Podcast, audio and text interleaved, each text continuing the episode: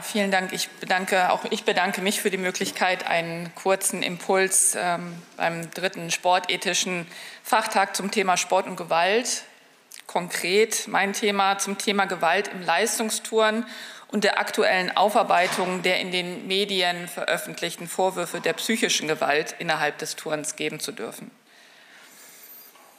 Ganz kurz einmal zur Rollenklärung.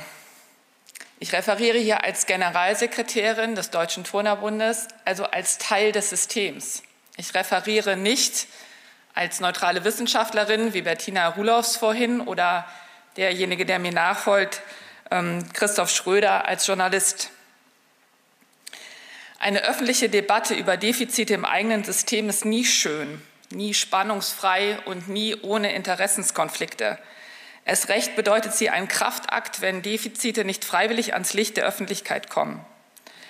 Aber es ist richtig, dass wir eine öffentliche Debatte über Gewalt, über psychische Gewalt im Turn und im Sport führen. Wir stellen uns diesem Weckruf mit ganzer Energie. Im Juli des vergangenen Jahres hat das Präsidium des Deutschen Turnerbundes das Präventionsschutzkonzept gegen sexualisierte Gewalt veröffentlicht. Eine Kultur des Hinsehens und des Handels wollten und wollen wir weiterentwickeln. Zu diesem Zeitpunkt gab es noch keine öffentliche Debatte in Deutschland über psychische Gewalt im Sport. Im Fokus stand die sexualisierte Gewalt, die sexualisierte Gewalt. Wir haben es vorhin von Bettina Rulofs gehört.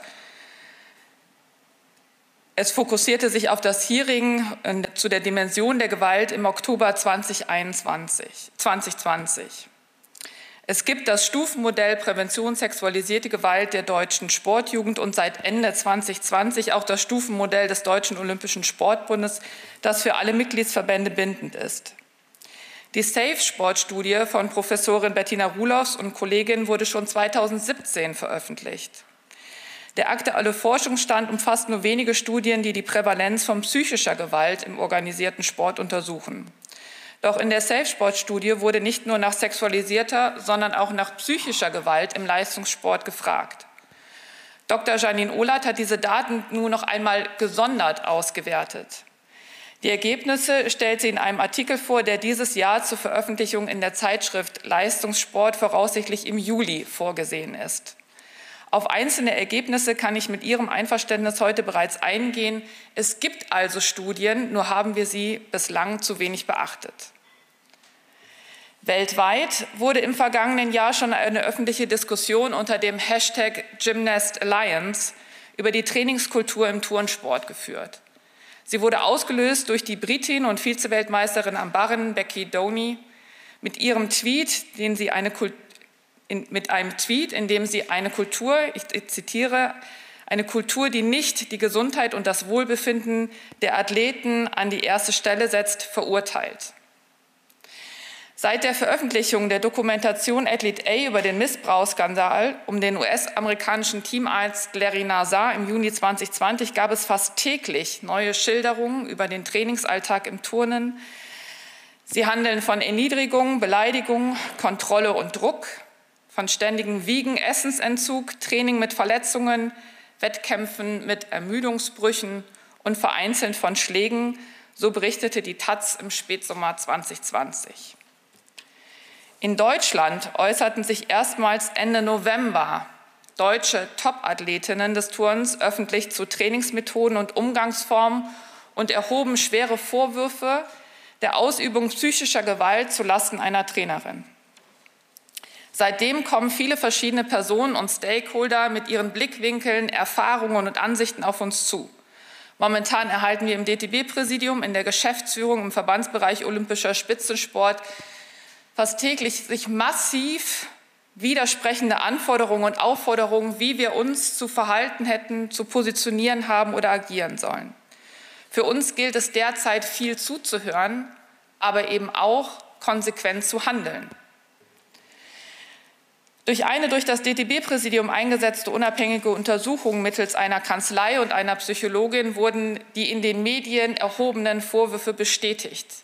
Es wurde festgestellt, dass bei 17 Fällen, also bei 17 betroffenen Athletinnen, hinreichende Anhaltspunkte für psychische Gewalt ausgeübt durch eine Trainerin vorliegen.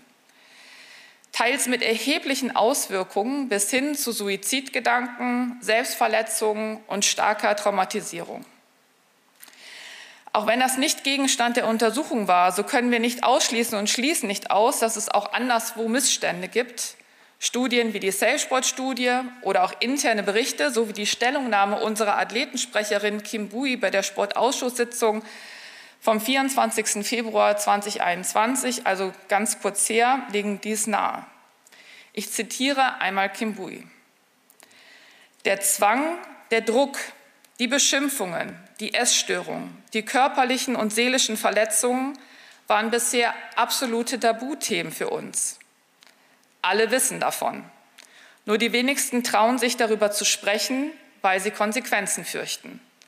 Es besteht die Angst, aus dem Nationalkader gestrichen zu werden, in der Trainingsgruppe ausgegrenzt zu werden, interne Konkurrenzkämpfe zu verlieren oder ganz grundsätzlich Schwäche zu zeigen. Die Gründe, warum die meisten bisher schweigen, sind vielfältig. Zugleich nahm Kimbui vor einem, hat Kimbui vor einem Generalverdacht gewarnt, das aus verschiedenen Gründen hier wichtig zu betonen ist. Ich zitiere noch einmal. Die Trainingsmethoden sind teilweise weniger rabiat und das Wiegen findet nicht mehr öffentlich statt. Es gibt mittlerweile reichhaltigere und abwechslungsreichere Nahrung beim Nationalmannschaftslehrgang.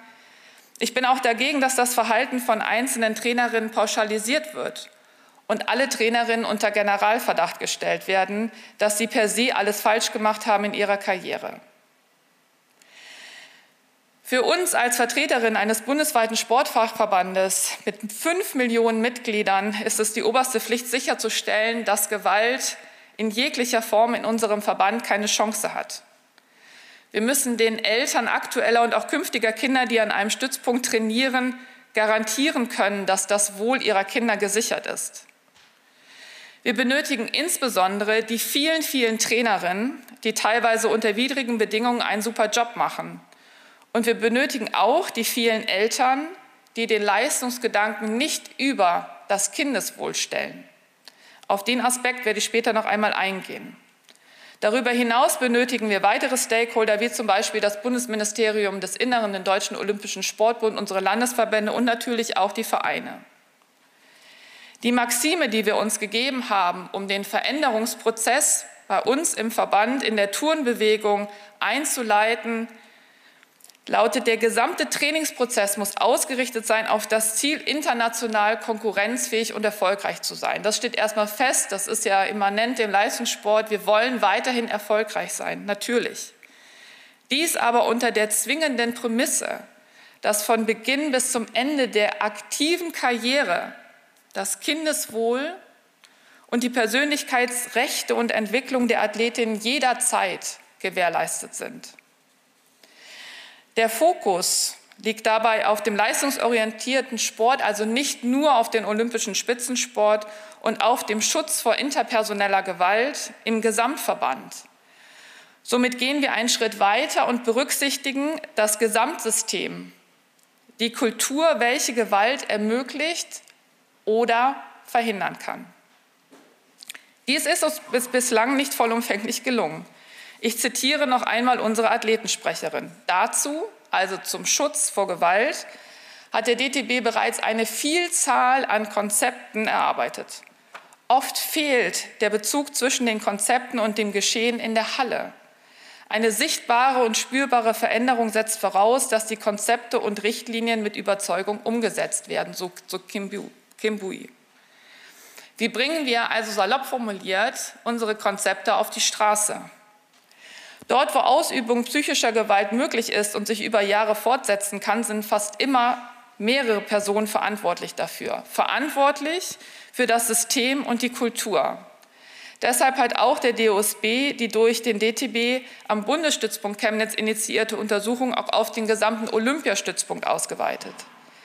Deshalb hat auch das DTB-Präsidium schon im Präventionskonzept Schutz vor sexualisierter Gewalt von einer notwendigen Kultur des Hinsehens gesprochen von einer Kultur des Hinsehens und der stetigen Weiterentwicklung des Umgangs miteinander.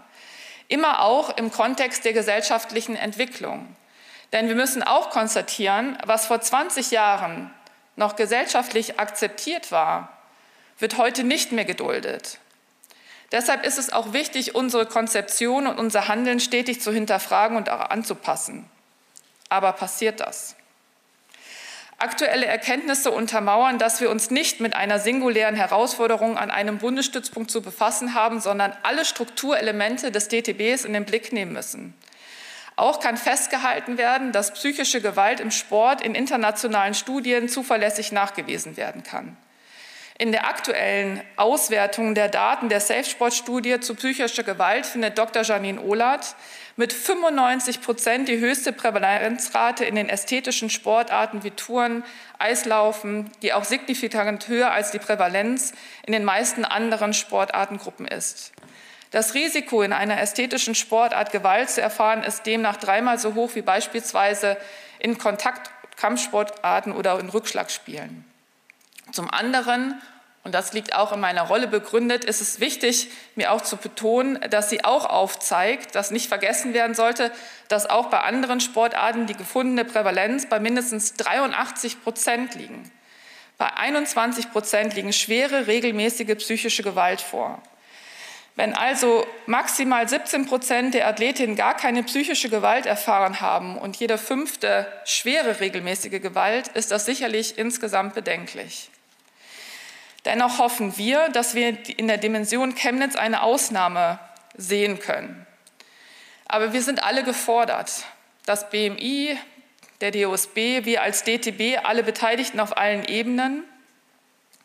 Und es geht darum, jeden Stein umzudrehen und zu hinterfragen, was aber nicht heißt, dass alles verändert werden muss, dass alles schlecht war und ist. Es geht um die Entwicklung einer lernenden Organisationskultur, bei der es selbstverständlich ist, Struktur- und Systemkritik zu üben, sich zu hinterfragen, ohne dass sofort eine Rechtfertigungshaltung entsteht und ohne dass sofort eine Abwehrhaltung gegen Neues entsteht. Diese Kultur ist dem Leistungssport eigentlich immanent. Im Training steht doch nichts anderes im Fokus als die Frage, wie kann ich mich weiterentwickeln, wie kann ich mich verbessern und dieses auf Basis eines persönlichkeitsstärkenden Trainings. Bei der unabhängigen Untersuchung gab es neben Athletinnen, die von psychischer Gewalt und Medikamentenmissbrauch berichtet haben, auch Athletinnen, die sich positiv über die Trainerin geäußert haben. Hier ist es wichtig zu beachten, dass es nicht möglich ist und auch überhaupt nicht darum geht, positive Berichte und Verhaltensweisen gegen schwerwiegendste Pflichtverletzungen aufzuwiegen. Massive und systematische psychische Gewalt, Medikamentenmissbrauch oder Vernachlässigung der Aufsichtspflicht lässt sich nicht egalisieren. Es geht auch nicht darum, unser System mit anderen Systemen zu vergleichen, in denen es noch härter zugeht und daraus eine Legitimierung abzuleiten. Ich zitiere hier exemplarisch zwei anonyme Internetposts. Den Drill, den unsere Kinder in der Ausbildung ertragen müssen, verkaufen die in China doch als Wellnessurlaub. Oder? Weswegen gehen diese Mädchen dahin in einen Olympiastützpunkt? Es geht da nicht nur um zum Spaß haben, zum Touren. Es geht um Leistung und eventuell mal in der Spitze mitzutouren. Wenn hier 14 Turnerinnen, darunter eine Weltmeisterin gegen Methoden der Trainerin sind, dann sind diese Damen nicht für den Sport geeignet. Solange einige von uns sich dem Glauben hingeben, Leistung kann nur durch Härte, Drill oder vielleicht auch nur durch Herabwürdigung und andere Formen der psychischen Gewalt erreicht werden, erreichen wir keine Veränderung. Solange wir alle bei uns nicht selbst anfangen und hinterfragen, was wir zu dieser Kultur beitragen und wie wir selbst gewaltfreier handeln können, erreichen wir keine Veränderung. Und solange Zuwendungsgeber gewaltfreien Sport fordern, aber nicht die notwendigen Rahmenbedingungen schaffen und beispielsweise einen Kaderstatus streichen, der es verletzten Athletinnen ermöglicht, sich abgesichert nach Verletzungen auszukurieren, erreichen wir keine Veränderung. Das DTB-Präsidium hat einen gesamtverbandlichen Kultur- und Strukturprozess aufgesetzt. Wir werden Zeit und viele Menschen als Multiplikatoren brauchen, um uns und das, was wir alle lieben, den Turnsport weiterzuentwickeln.